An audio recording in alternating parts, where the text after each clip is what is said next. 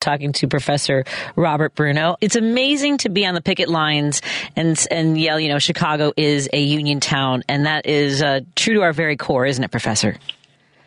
Oh, it certainly is. Uh, uh, it has quite a historic legacy, and a, a lot of unions, uh, probably more than in any other city, have had their origin uh, found right here uh, in Chicago. So it really is part of the heartland of not only the country but the the labor movement.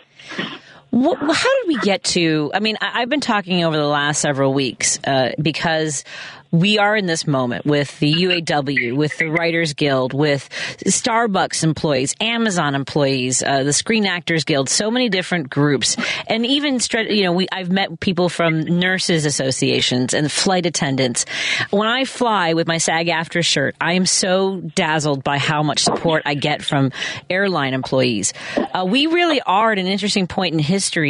Uh, what are, what is your sense of things as we stand here in 2023 and see how much much movement there has been.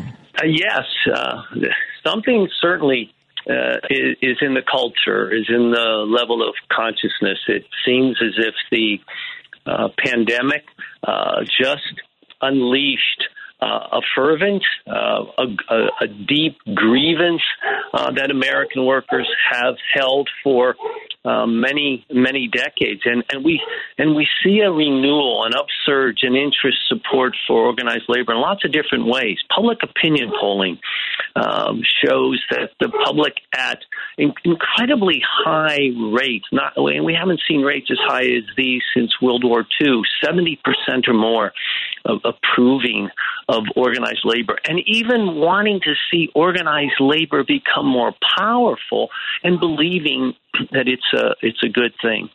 There's also increased number of uh, unions being organized and in new sectors uh, like uh, Starbucks and Amazon uh, workers. Um, unions are winning a higher percentage of the union elections that are occurring. And then, as you noted with the UAW uh, strike, uh, we have seen a doubling, tripling over the last couple of years of the number of annual strikes that are occurring. And we haven't seen something like a strike wave in America uh, since the, the 1970s. Uh, so, uh, and, and where labor is in fact striking, they are winning historic outcomes.